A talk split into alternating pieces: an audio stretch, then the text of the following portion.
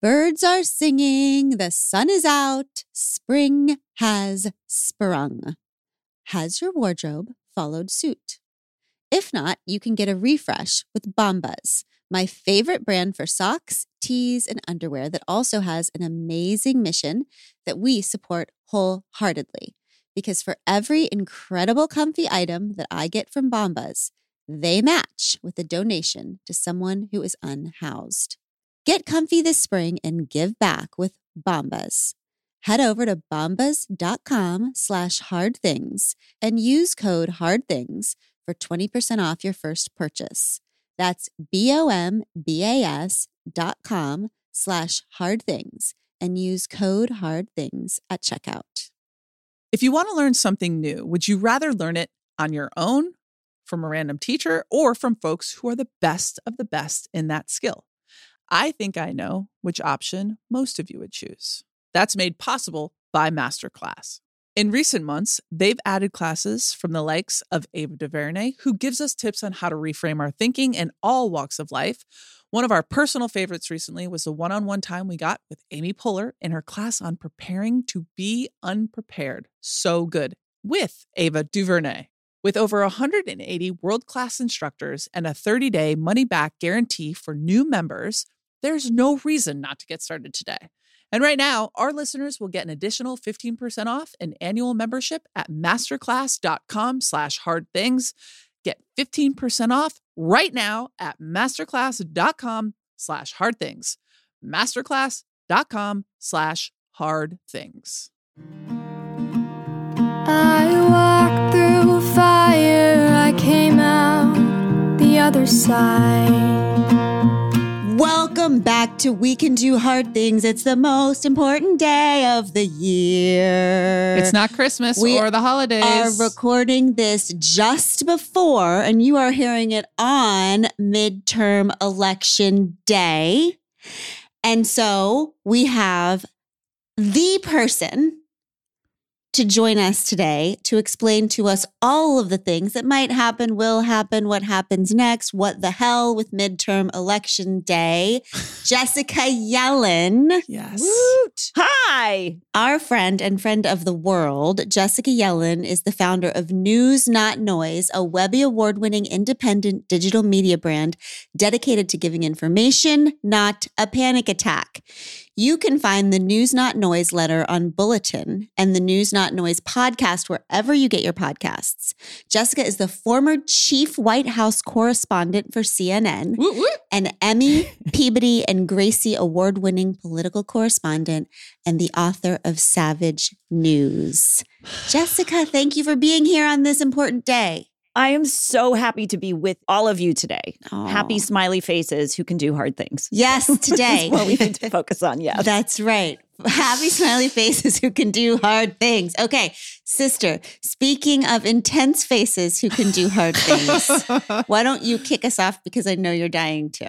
I feel like doing hard things is a good place to start. And I think since this day, there's a lot of emotion, a lot of anxiety, frankly, for the past low so many years. It feels like there's so much riding on every moment. It's important for me to center myself in what we're doing here because often there'll be a loss, right, by a couple of percentage points. And it feels like, okay, you lost 48 to 52, but you actually lost 100% because you don't get your person. And Right. all of that was for naught. It's like offside after all that. No goal.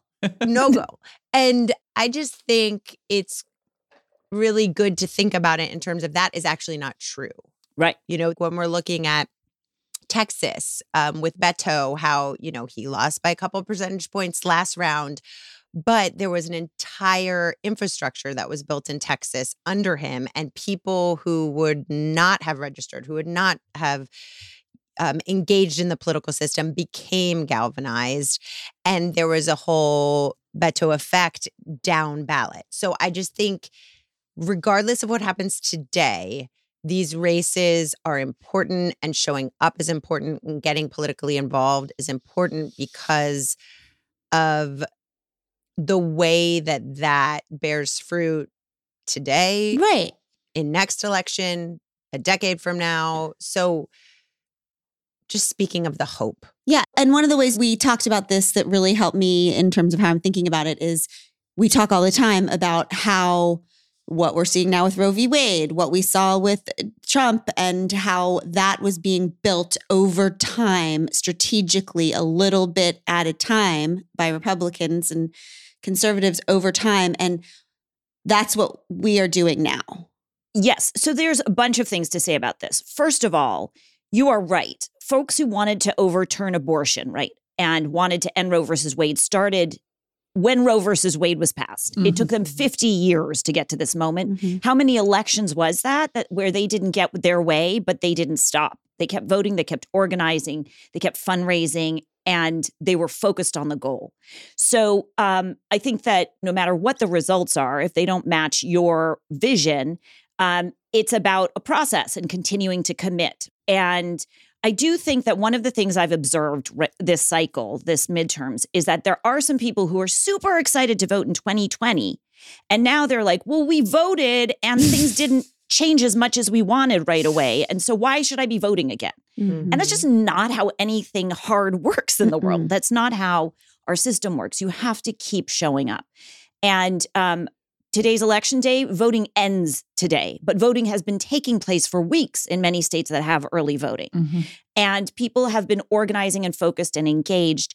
And one of the most important things to remember is all these big national conversations focus on the Senate and the House, but those ballots are filled also with local races. Yep. And there are Yes. these people decide who what goes into the- your school curriculum. Should books be banned? Mhm. How is gender taught in your school? That is on the ballot in these local races. And if Mhm. somebody is saying, I don't think I can weigh in on the House or Senate, I don't think I can, you know, make a difference, you're skipping the opportunity to really influence how your state works.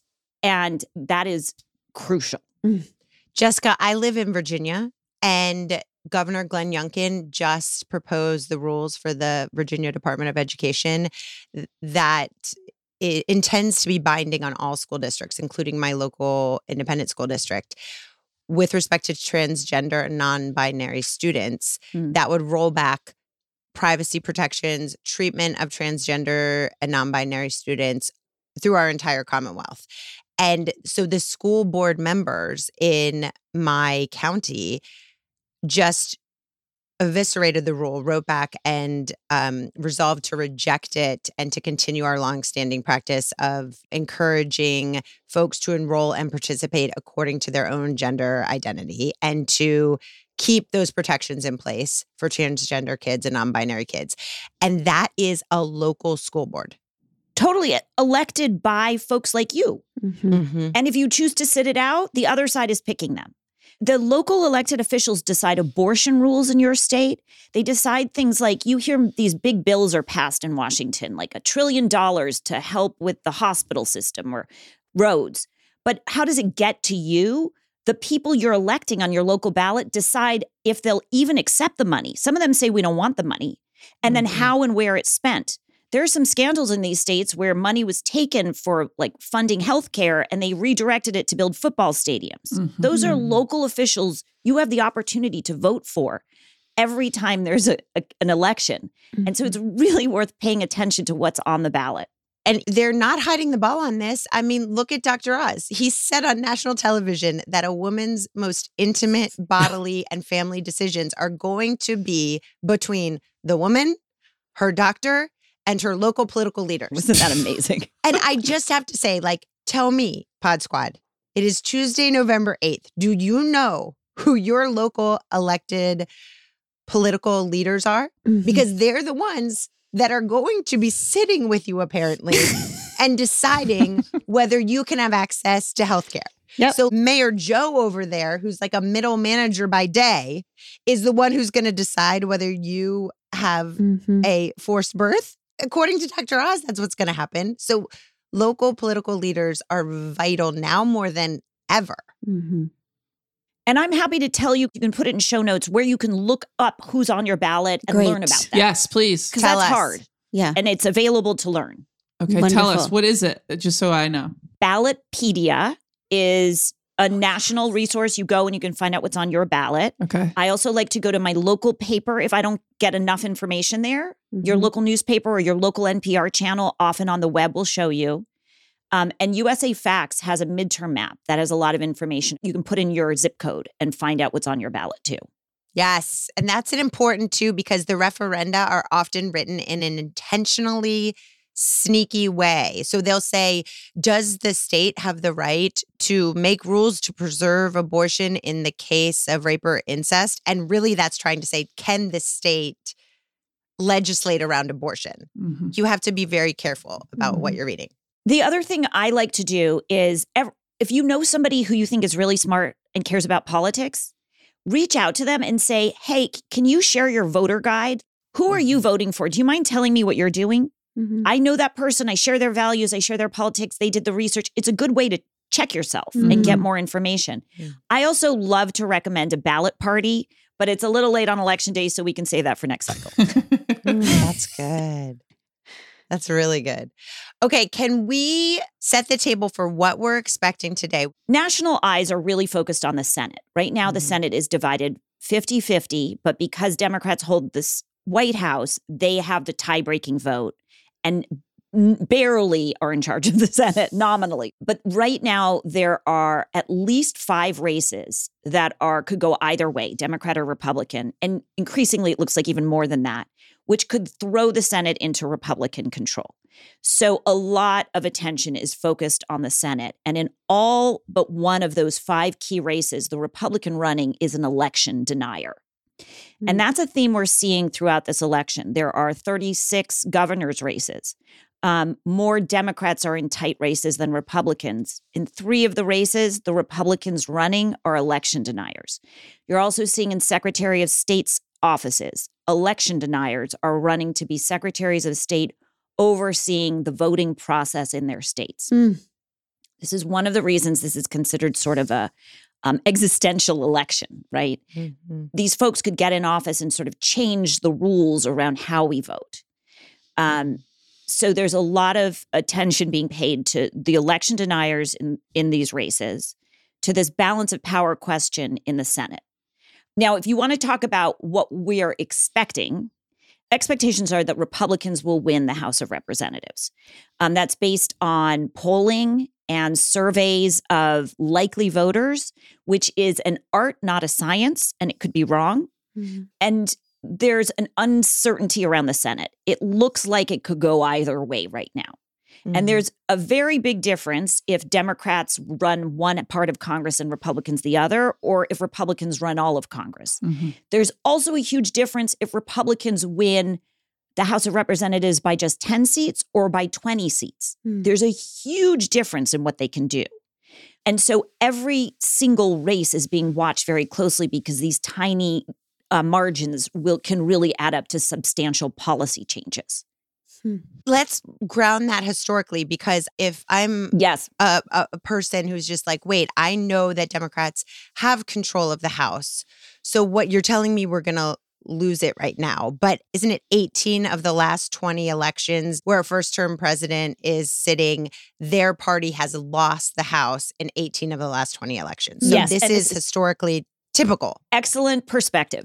It's almost always the case that when a, a president is elected, in the next cycle after he's elected, the opposite party wins the House. Huh. So it's sort of our way of like balancing things out. So anytime like George Bush wins for president, the next midterm the Democrats win the House and he calls it a shellacking. He I got a shellacking.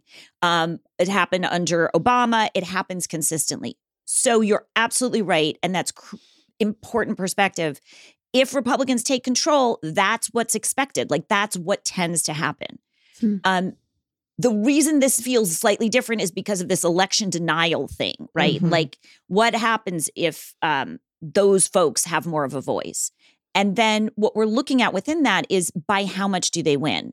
Right. And so if if Republicans win like 10 seats or fewer in the House, they're still in charge, but it'll be very hard for them to pass like a federal abortion ban. Mhm. Mhm. If they Mhm. win 20 or more seats, a difference from the Democrats, that's a different story and they can get a lot more passed. Mhm. And in the spring, a lot of sources were projecting that they would take 30 seats. It was very, Totally. very high hopes in the spring. How has that changed? this is such an interesting like if you're into examining dynamics and psychology this is an interesting conversation because uh, a lot of it's about expectation and setting an expectations game and then there's also the question of is the polling right?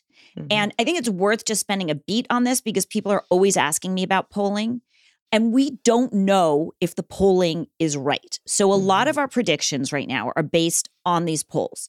The thing to understand about how polls are done is they have a formula, the pollsters, for calling a certain number of people who fit a certain demographic, like this many young white women, this young, many young black women, this many young Hispanic women, like categories, right?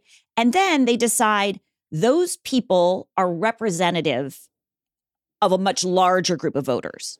But they have to decide how many of these should I put in? Like, how many young white women are likely to vote? Mm. And then they build these formulas based on it that are kind of made up. Mhm. And one of the things we've seen that's happened in the since the Trump election is these pollsters undercounted that conservative Republican Trump vote. We call it the Mm. invisible Trump vote. Remember, everybody thought Trump wouldn't win and then he did. Mhm. So pollsters undercounted the invisible Trump vote in 2016.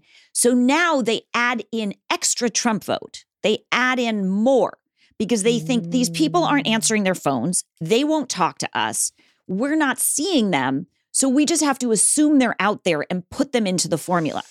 But this one puts that much in, this one puts a little less in, this one, we don't know how many there are.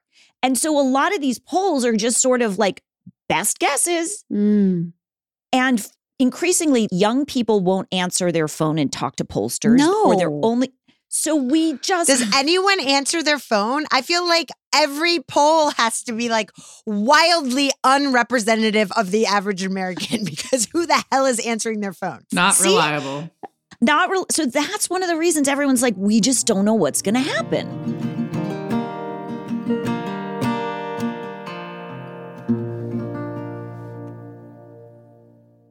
The weather's getting warmer, which is wonderful because we can say bye bye to big, bulky sweaters and jackets and hello to shorts and tees. I just ordered three of Quince's muscle tanks. Check out their European linen shirt dress. I got it in the blue and white stripes, classic. It's beautiful and summery and gorgeous and linen, and it was less than $50. All Quince items are priced 50 to 80% less than similar brands, and Quince cuts out the costs of the middleman and passes the savings to us. But they only work with factories that use safe, ethical, and responsible manufacturing practices and premium fabrics and finishes. You will love all of it. Get warm weather ready with Quince. Go to quince.com slash hard things for free shipping on your order and 365 day returns.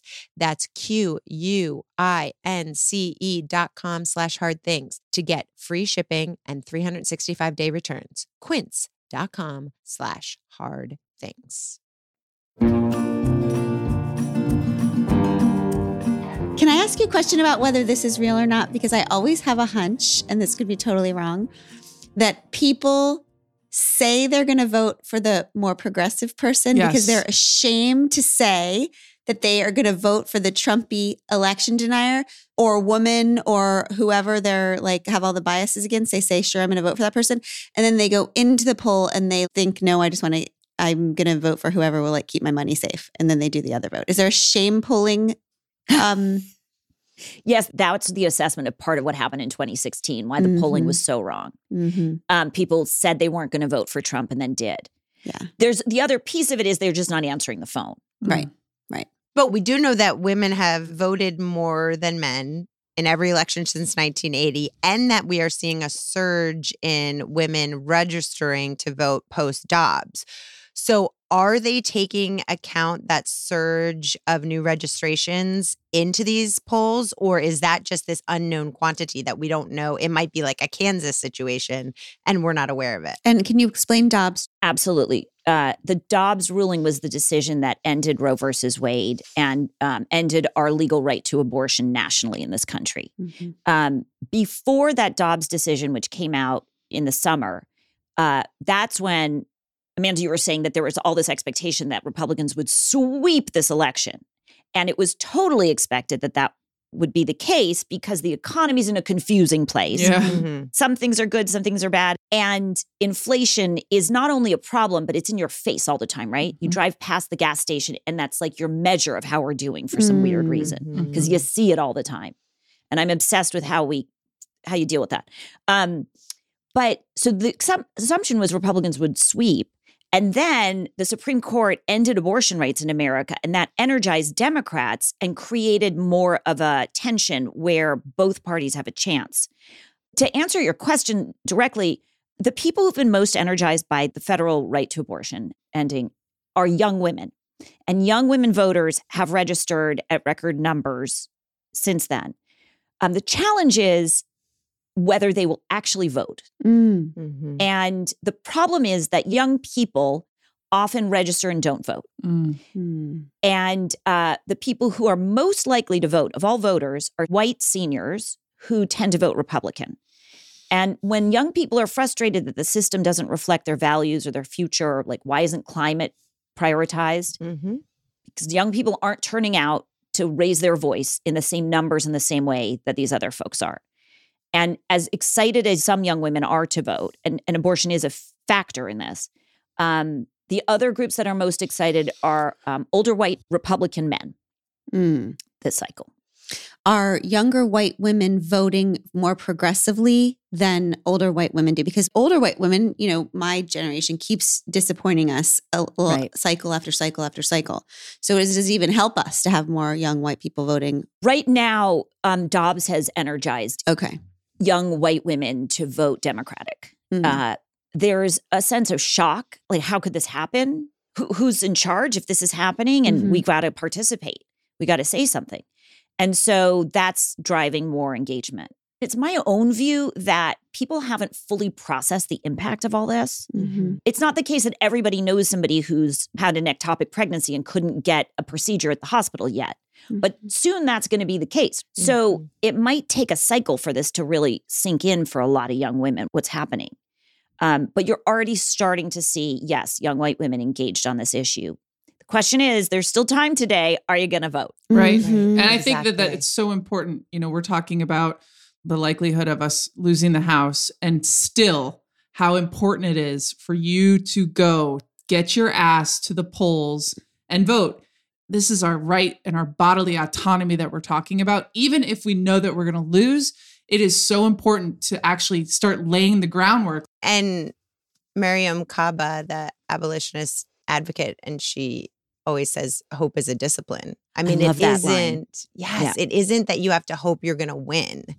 It's that you have to do your discipline over and over and over to generate the hope that you're going to need. We started with saying how kind of this laughable thing of folks who were galvanized two years ago and are not seeing changes and they're not willing to show up. But I think the opposite is also true. The reverse from us. We can say, like, oh, they're so silly. Why aren't they showing up? But it's also this moment of saying, actually, these activists who have been who have been rallying around climate for a really long time to the absolute just neglect of the established political system, including folks like me. We have an opportunity to reach out and say, okay, you are passionate about climate. You are passionate about union organizing. I am passionate about reproductive justice. We are all aligned in this desire and we need to form a coalition and we need to show up for each other.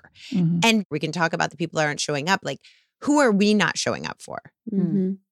Is an important question to be asking ourselves so that we really can build the kind of coalitions that are going to last Yes. for generations. I think that that's so important because, you know, the Republicans have stuck together.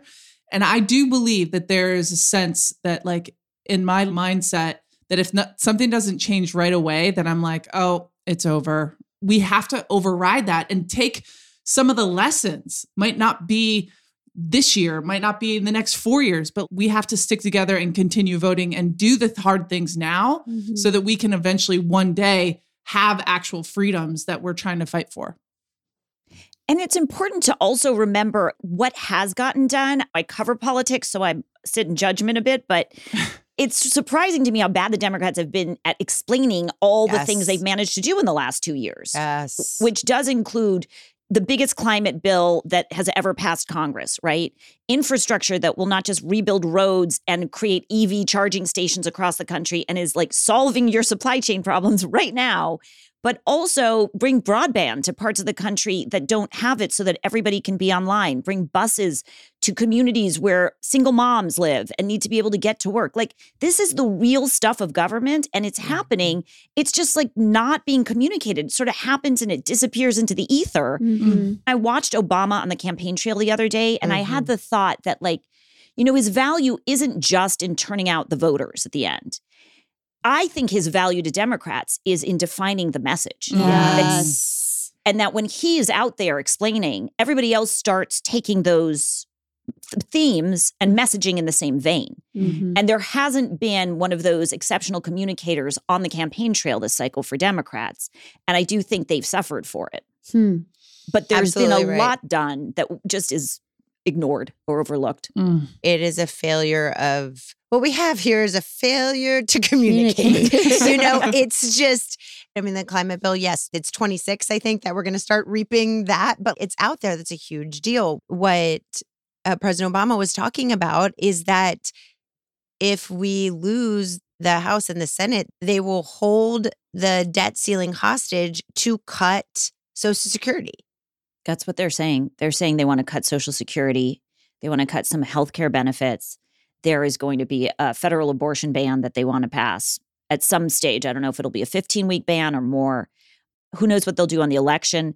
They want to impeach a number of uh, Biden administration officials, like name a person in the administration. Basically, there's a plan to impeach them. I mean, Yes. it's it's a lot. Hmm.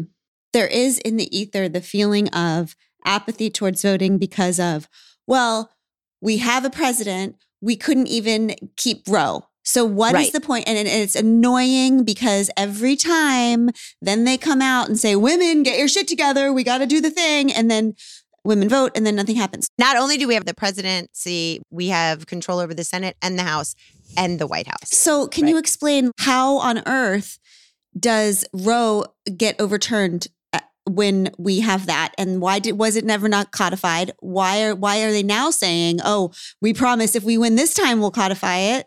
Why the hell didn't you do it before? So, yes. Okay, let me take it one at a time. the reason Roe was overturned is because people didn't vote for Hillary Clinton. Full stop. Anybody who's pro choice and didn't vote for Hillary Clinton, that's why Roe was overturned because she was running against Donald Trump. Donald Trump appointed three Supreme Court justices. Mm-hmm. He made it clear he was against abortion. He said he would overturn Roe. When someone's running for office, you have to listen to what they're telling you. And all the people say, no, they're just running on that, they won't do it. Listen to what they're telling you. He said he would do it. He made good on that commitment. Abortion went away. If she had been in office, she would have appointed three members of the Supreme Court who would have upheld or expanded reproductive rights. So that's one case where your vote made a crucial difference. And I looked at all the people who were like marching for the women's march after Trump was elected and thinking, where was this before? Yep. Mhm. that's when it really would have moved the needle. So that's one thing. Two, um, why wasn't it codified? You know, we do have a very upsetting history of Democrats not going to the mat for women's rights. and I'm right. just going to say it straight up. And Mhm. I'm going to make some like not friends for saying this, but when Obama had to um, reopen government during one of the debt battles, the thing he conceded on was so, so a certain kind of funding for abortion in the District of Columbia. Like, I'm going to give Republicans that we won't fund abortion in the District, District of Columbia to get government reopened. Like that. Sometimes you have to make hard choices. He made a hard choice. He did it at the expense of women's reproductive rights in the District of Columbia. During the healthcare reform debate, when we were trying to pass Obamacare, the thing that was the last holdup was um, funding for contraception. And it was Nancy Pelosi, who I have to say to her credit, because she is a stalwart on this issue. She went into negotiations with Catholic members and said, we won't fund contraception through Obamacare. We will find a workaround Hmm. where it gets funded, but we will concede that to you. Um, and so it is the case over and over that the thing that is demanded to close the deal is sacrificing women's bodily autonomy in one way or another.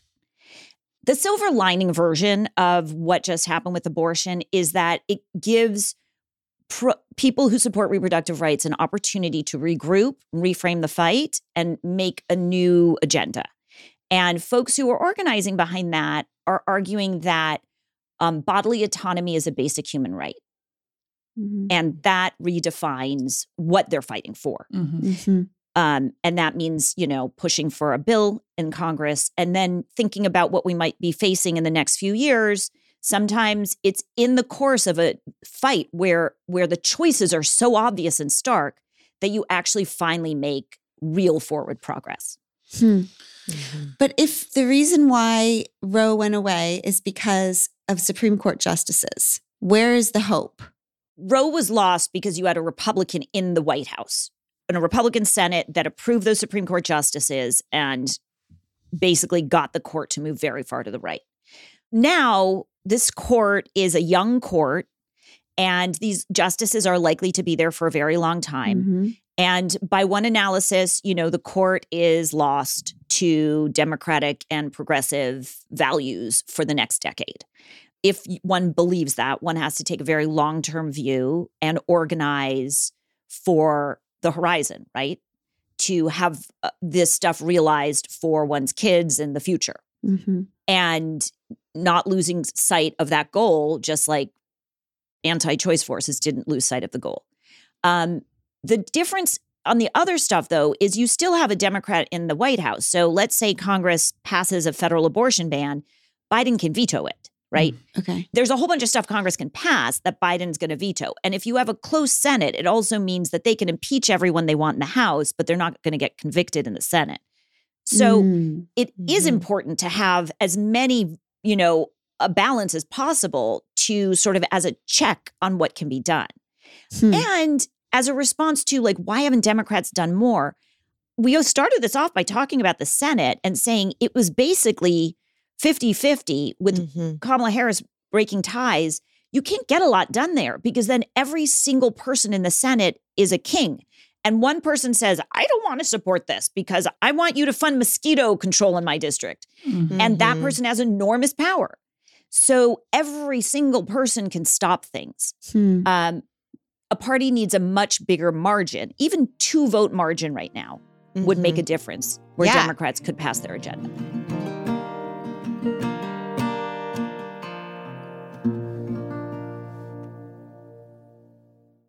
Think about how delicately you hold your baby, you dress your baby, and you feed your baby. We do that because they're adorable, of course, but also because their skin is delicate. Know this there is only one diaper brand that we recommend to give you the gentle protective care your little one needs, and that's Pampers, the number one pediatrician recommended brand. Their Swaddler's diaper absorbs wetness better versus the leading value brand and provides up to 100% leak proof skin protection to keep your baby's skin dry, healthy, and beautiful. And when you use swaddlers in tandem with new Pampers free and gentle wipes, you'll keep your baby's skin healthy. The wipes are made from 100% plant based cloth, and you won't have to worry about tearing. With free and gentle, mess meets its match. That's right. So download the Pampers Club app today and earn Pampers Cash. Redeem your Pampers Cash for exclusive Pampers coupon savings and rewards.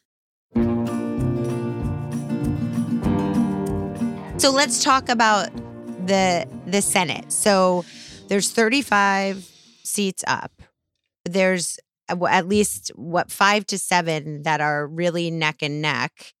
Yep. So it's possible it's going to come down to Arizona, Pennsylvania, Georgia, Yes. So um, Wisconsin, Nevada? people are watching. Yeah. Okay. Nevada. All of those are crucial and could go either way. Mhm. Um, and the big question is the Republicans are running on the economy cri- and crime.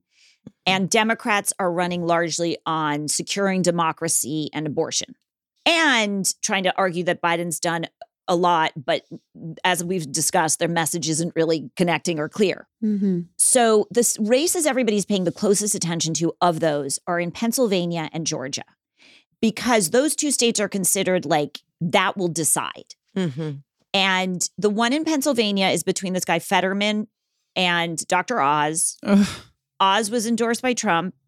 Um, Oz is the one who said that you know local elected officials will be in the room with you when you're deciding your abortion, and uh, Fetterman is sort of this progressive firebrand who had a stroke, Oh, right. mhm. Yeah. and his communication is extremely challenged. Dr. Oz has really been like was way behind him and is like coming up on him because Fetterman debated. He had, you know, word finding challenges as a person who's recovering from a stroke. So there's a lot of question about whether he's ready for office. And Oz is fully backed by Trump, and the Republicans are pouring tons of money into that race. So there's questions about whether Fetterman is ready for office. There is no question about whether Oz is ready for office. And that is a, a- a hard point. no. Hard no. yeah, exactly. Exactly. And also, if the shit all comes down to Pennsylvania, that is a very remarkable place for it to come down because Pennsylvania is the state in the last election that made a a concerted decision to not count the early ballots until later so that it looked like there was this wild swing in votes. That political infrastructure is ready for a sneaky fight. Is that correct? Totally. Totally. And that's such a good point. We should really make this point, which is we might not know the results of the election tonight. And that is not weird. That is Mhm. normal. That is democracy working. Don't worry. So, because so many people are voting early, those ballots get counted separate from the votes that are counted on election day, the votes that are cast on election day. And different states allow different rules on counting those early votes. So some states have been counting early votes as they come in the door and they'll be ready to announce right away. But like Pennsylvania waits, right? They waited last Mm. time. So that it looks like Trump won intentionally. Yeah. so why? looked- Why are they waiting? to confuse things because to make it more Trumpy. Because Republicans tend to vote on election day, Democrats vote Mhm. early. And so if you count election day vote, it looks like the Republicans going to win. When you start adding in early ballots, things start to change. And so in Pennsylvania in 2020 announced like look at the returns from er- day of voting. And then as you start counting early ballots, it changed to a Biden victory. And Trump has said that that was a fake thing. That It gave him the opportunity to fake. stand up Right. and commit the treason of claiming that he had won at the precise moment where it could have looked like he won because the ballots were not counted. And Pennsylvania made the decision to not count the ballots to prepare him for that moment. Mhm. So it would look like a win was taken from him instead of Mm, just half the ballots being counted. Got it. And the two states we're talking about as like these contested Senate races or these hotly watched Senate races are Pennsylvania, which he discussed, and Georgia, where you know that's where Trump called and said, find me 11,000 votes. So Mhm. they're the states we watch for shenanigans. Um, Mhm. I'll tell you that in Pennsylvania, the guy who's running for governor uh, is a full on election denier, says if he wins, he will deregister all the state's voters and he will decide all the rules. And I mean, it's just Wow. hashtag hot mess, but he does not look like he's going to win. Okay. Um, there's a lot of crazy like that out there right now. The other race I should point out is in Georgia, where you have Herschel Walker, Oh who God. is this like, I don't even know how to describe him. I don't know. He makes Dr. Oz look good, And then he's running against um, Raphael Warnock, who is who's this amazing. incumbent Democrat who what who's a pastor. Right. Um, it, their race could go to a runoff, and if it goes to a runoff, it seems like it could tilt to the Democrats. That's the Democrats' hope is that it it goes to a runoff and Warnock wins in the end. So that's something to watch. What's a today. runoff? That's when not neither person gets more than fifty percent, and so the top two vote getters go face to face in another election in a few weeks Thank you. some things that I think are worth noticing uh, is in Arizona, there's a governor's race between this woman named Kari Lake, who's a former TV reporter, Yikes. super polished, super charismatic and energetic, great communicator, and says things like an abortion ban would put more rapists in jail. Doesn't make sense. Nobody knows what she's talking about. That's No. where she stands. She She's- also denies the election and all those things. She's doing really, really well and could be a new Trump because she's just much more likable Mhm. and packaged. She's running against this woman, Katie Hobbs, who was the sec- is the Secretary of State in that state and really held the line on protecting the democracy, protecting the election, has withstood death threats. And that's a neck and neck race that's worth paying attention to tonight. Okay. I think that's Go so Katie important that you brought her up because, Lake, because what I don't think that we're talking about enough is what it means to run an election in a place where the president has set a precedent to say, I will not accept the outcome of the election. So, Lake, for example, has not said that she will accept the outcome of the election. So, we have a system now where I can run, say the thing is rigged, it's heads I win, tails you lose. If I run my race and I win, then I win. If I run my wi- race and I lose, then I win because I've been running this whole time based on the fact that this is a a system that is broken and fake and false. And and they have actually made clear that they're going to use Arizona as a test case, meaning Trump and his crew, to challenge election results uh, and you know create chaos, sort of. Why do we care that they say it doesn't matter? I don't believe I didn't win. Then what is democracy? Right. The Mhm. reason we work is because we all agree that this is the system and the results are what we accept. Yep. We Mhm. accept that when our Secretary of State says this many votes went to this person, therefore they win, we believe it and we move on. And if we decide not to follow those rules, we no longer adhere to the law. We no longer have a common bond. We are no longer a society that shares the same rules of the road. Mm-hmm. You know, democracy is a choice to believe these things every day. Mm-hmm. Moreover, if we are asking everyday citizens to stop their life, buy into a system, and believe that their vote counts and that elections matter, and then you have the people who are at the top of the system who are running for office saying elections do not matter, then the entire infrastructure dissolves. So it's total disenfranchisement then Yeah. at It- that point. It's like confidence in the market being Mhm. the indicator of the market. Right. Mhm. If confidence in our system does not exist, there is no system to exist. right.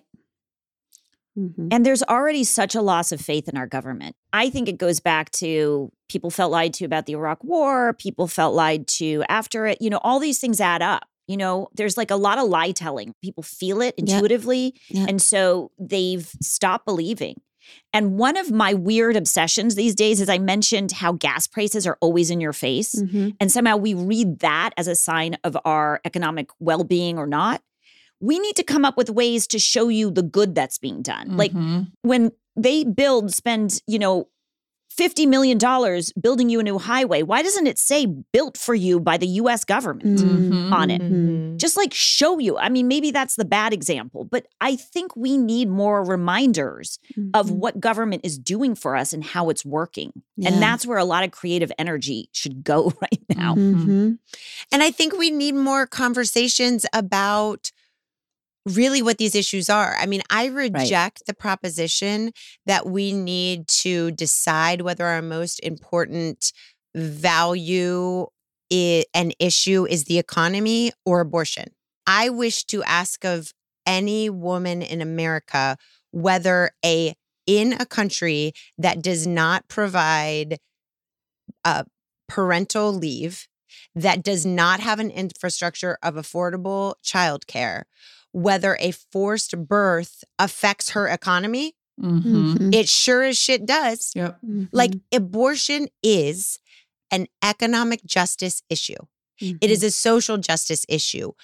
Climate change is an economic justice issue and a social justice issue. When we see past these labels that they're trying to give us these false dichotomies that we choose A or B, and in any event have to vote against ourselves, we Mhm. should call bullshit and Mhm. say we do not choose A or B. We choose C, and we are together with these other groups that are seeking C, and you can go to hell. The same the other way. I mean, the Republicans are always voting as tough on crime.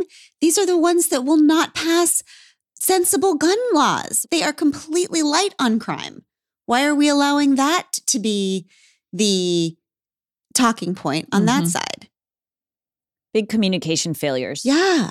So, what's at stake, would you say, today? if as we're projecting, what happens is that Republicans take the House anywhere from five seats to 20 seats. We're not sure, but we still need to get on vote because that is a very variable number. We don't have the House, and we either preserve the Senate or the Republicans take the Senate. How does life change in that decision tree? So I think that there's two sets of policy issues. One is sort of like the democracy stuff and impeachment. We'll put that over here and come back Mhm. to it. In terms of policies, I think that a uh, decisive Republican majority, more than 10 in the House, would pass some kind of federal abortion ban that could be 15 weeks or more, but we've never had that. Post Roe, that's never been a reality. Um, they would uh, try to carve out parts of Social Security and even Medicare and possibly, you know, play with the debt ceiling to do that. That is the full faith and credit of the United States that would harm our economy immeasurably if they mess with that. Uh, I think that they'll try to do something on immigration because remember what they're trying to do is pile up a number of actions they can say we've pursued so they can use that in the 2024 campaign to fire up their base and say we need control of everything. And so they're going to do the most extreme version of all the things, not the consensus version, because they want the issue, not the win. Mm. So they're going to say we're going to try to shut the border, not create a new immigration policy that'll work for everybody. Mm. They are also going to try to make the 2017 tax cuts permanent that benefited corporations and the wealthiest. And part of the reason they want to carve up other things is to figure out how to pay for that. In addition, we can't know what they're going to do on elections. So let's say a number of these election denier types get elected in states. Does Congress change the rules and allow the states to have a final say on how electors are certified? I, I don't know. It might be the court that's going to do that anyway. The court's hearing it.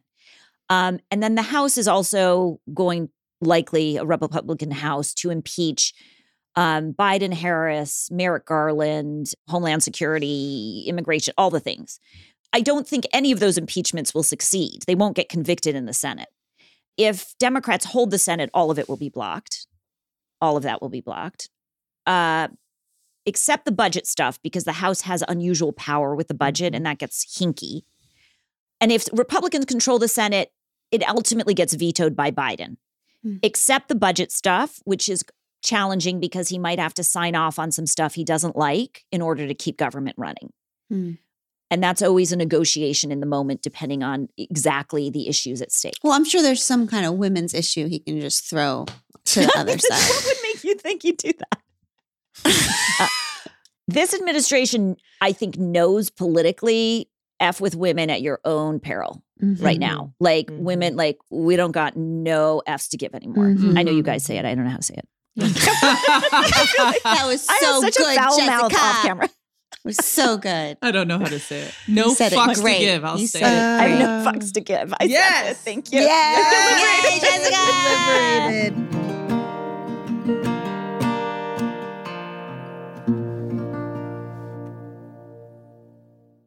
Homes.com knows that when it comes to home shopping, it's never just about the house or condo. It's about the home. And what makes a home is more than just the house or property. It's the location, it's the neighborhood, it's so much more. If you have kids, it's also schools, nearby parks, and transportation options. That's why Homes.com goes above and beyond to bring home shoppers the in depth information they need to find the right home. And when I say in depth, I'm talking deep. Each listing features comprehensive information about the neighborhood, complete with a video guide. They also have details about local schools with state rankings and student to teacher ratios. They even have an agent directory with the sales history of each agent. So when it comes to finding a home, not just a house, this is everything you need to know all in one place. Homes.com. We've done your homework. Speaking of disasters, we're coming to this point where um, Elon Musk i- has purchased Twitter and we're Yeah. dealing with incredible misinformation already. Can you talk to us about how that is going to potentially affect today, beyond today, and also the thing I keep waking up in the middle of the night worried about, which is that was he going to let Trump back on Twitter? Yeah. Yeah. And then also, how do people sanely and wisely stay Consume informed? the news. Yeah.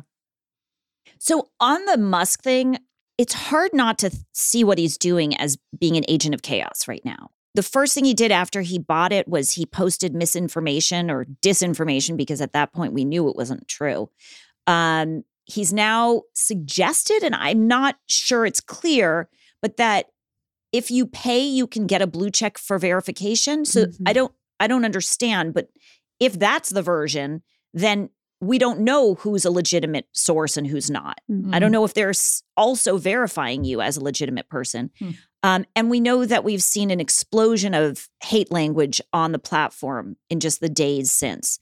Um, I also think it's incredibly important to point out that they did a thing where they also sent in fake employees to come out of the building crying and pretending they'd been laid off to go talk to reporters and tell reporters they'd been laid off. And reporters went out on air and reported that.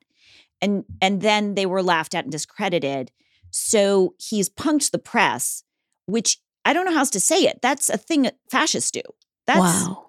so I um I'm very confused and conflicted because I know I personally think that Musk is an exceptionally talented CEO.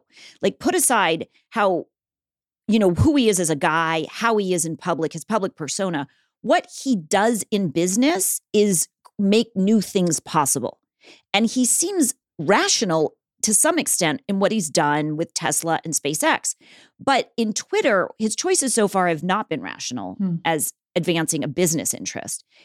He has just eroded the credibility of Twitter beyond where it was before rapidly in just a few days. So, um, the reason I think this matters, even though most people aren't on Twitter, most of the press is. And it's where we in the media flex for each other, drop tips, pick up on other people's tips, share ideas, and form consensus. We all kind of coalesce around a story. If Twitter is just a hellscape, um, at some point people will leave, but in between now and then, does it redirect what we're talking about, Mhm. the ideas that are in circulation, et cetera? Um, I will say that advertisers are already pausing. People are very skeptical. So there's a lot of awareness, but I definitely would not rely on Twitter for verified information. Yeah. Mhm. And I just think there might be a time when we all have to find new platforms. Yeah. Mhm. Yep. In terms of where I go for news, go to people who you trust and ask them who they trust. So for folks who listen to all of you, you're pointing to trusted experts, right? The guests you Mhm. have on are people you say, I trust in this space. And so this audience should know those are people that are trustworthy, and I can follow people in their space that they trust. Mhm. I post news on Instagram, and one of my everyday things is I post articles by news outlets I trust Mhm. so that people know these are good sources. Mhm. Hmm. All the major news outlets that you kind of sneer at or feel are annoying or are biased in one way or, one way or another, verify their sources. It's not made up. So I advise people to pick three places you like to go to, three times a day to check your news, and check those places at those times.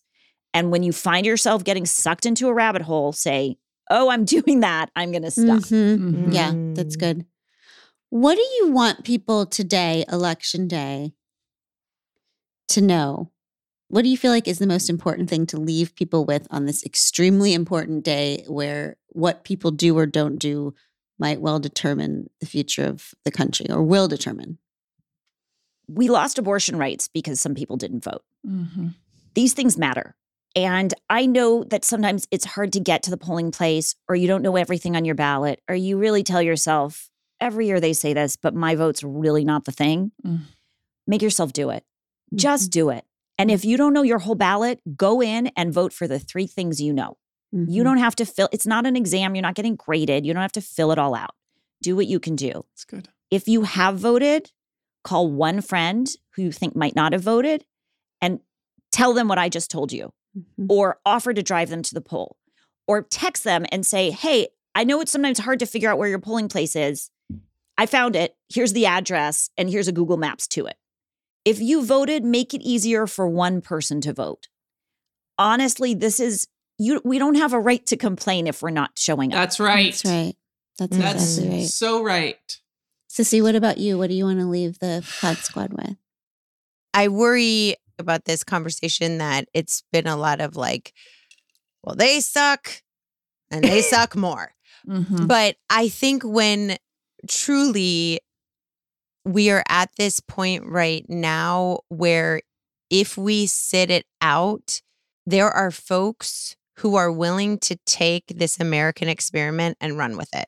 That is what the people who started this particular baby infant of a government that we're still living in called it. They called it the American experiment. And this American experiment is being highly tested in this moment. And so the experiment requires the presence of folks who will will it to be the will of the people. I'm thinking of the James Baldwin quote I love America more than any other country in the world. And exactly for this reason, I insist on the right to criticize her perpetually Mhm. we are criticizing at every level and every form because that is part of this process. That is part of showing up. That is making our voice heard and calling people to account and calling them to be better for us. And that is not cynicism. Cynicism is sitting out. Mhm. Criticism totally. Is engaging and calling people to more. And that's what we need to continue to do, or we're handing over the keys to folks who will do terrible things with this experiment. Can I add that this is, I'm not pessimistic. Like, I think this is the playoffs before the big event, which Yeah. is Yes. 2024. Yeah. yes. And you Mm. got to show up for the playoffs to get in the main thing, right? That's right. And Mhm. so we're setting that up. And if Republicans sweep, I do think what will happen is so much extremist policy will be passed that it'll be a wake up call to the non voters who will show up in droves in 24. Mhm. So, one way or another, I think we're in this process where the things that were covert are becoming overt. It's waking up new people to our political process. There's more engagement and more attention being paid, and that will only increase. And people have to show up today to show that they're part of that whole process because it is an experiment and every one of us matters. Mm. Pod squad, we vote. That's right. We are going to vote when the next generation looks at us. And no matter what's going on in this country, and this world, we will at least be able to say that we showed up to stand for what we believe in and what we want for ourselves and our children and our future. So um, go vote, and then we can watch the TV, and now we will understand what the hell's going on. Thank you so much, Jessica. Thank you. It's such a joy to be with you. You're the absolute best. We can do this. Yes, we can do right. hard things. That's right, Thank Jessica. you, thank you. Jessica. Thanks, Pod Squad. Go vote. We'll see you, See next, time. I give you Tish Melton and Brandi Carlile. I walked through fire, I came out the other side. I chased desire, I made sure I got what's mine. Continue to believe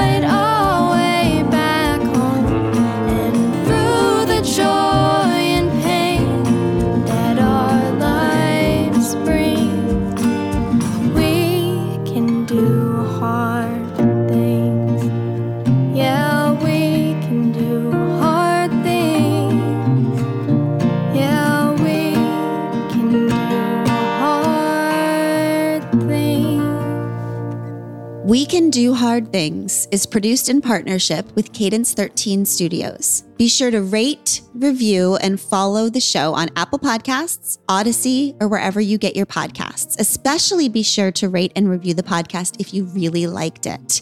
If you didn't, don't worry about it. It's fine.